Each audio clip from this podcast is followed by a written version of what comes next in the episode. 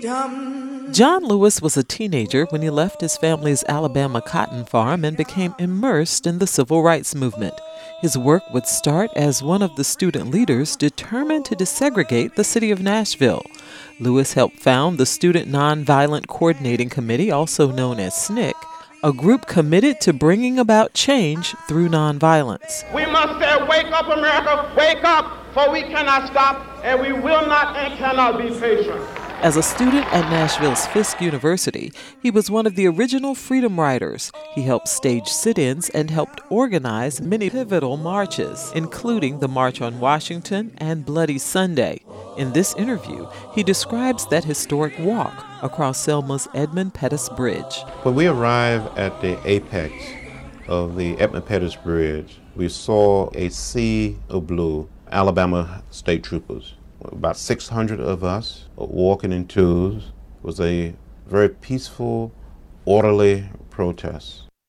Well, I had no idea that we would be beaten, that we would be trampled or, or tear gas. I thought we all would be uh, arrested uh, and jailed. This march will not continue. Troopers here advance toward the group.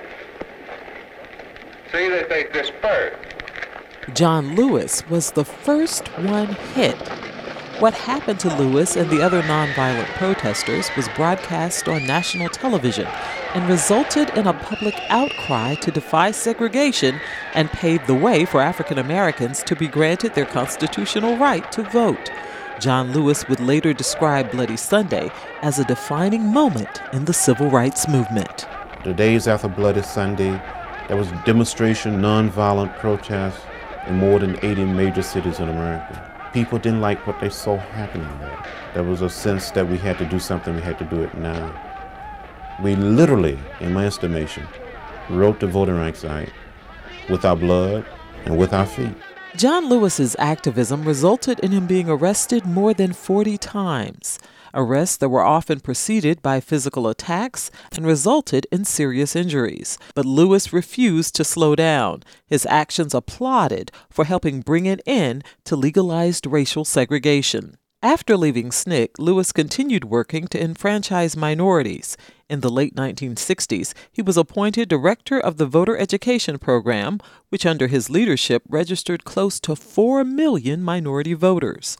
In the early 1980s, he was elected to the Atlanta City Council and five years later as a United States representative to Georgia's 5th Congressional District an office he held for 34 years. John Lewis co authored a New York Times best-selling graphic novel memoir titled March and received numerous awards throughout his career, including the highest civilian honor, the Presidential Medal of Freedom by President Barack Obama in 2011. John Lewis passed away on July 17th after suffering from pancreatic cancer. He was 80 years old. He was preceded in death by his wife of 44 years, Lillian Miles Lewis, and is survived by his son, John Miles Lewis. He will be remembered as a civil rights icon and a genuine American hero. My philosophy is very simple. When you see something that is not right, not fair, not just, say something, do something, get in trouble, good trouble, necessary trouble.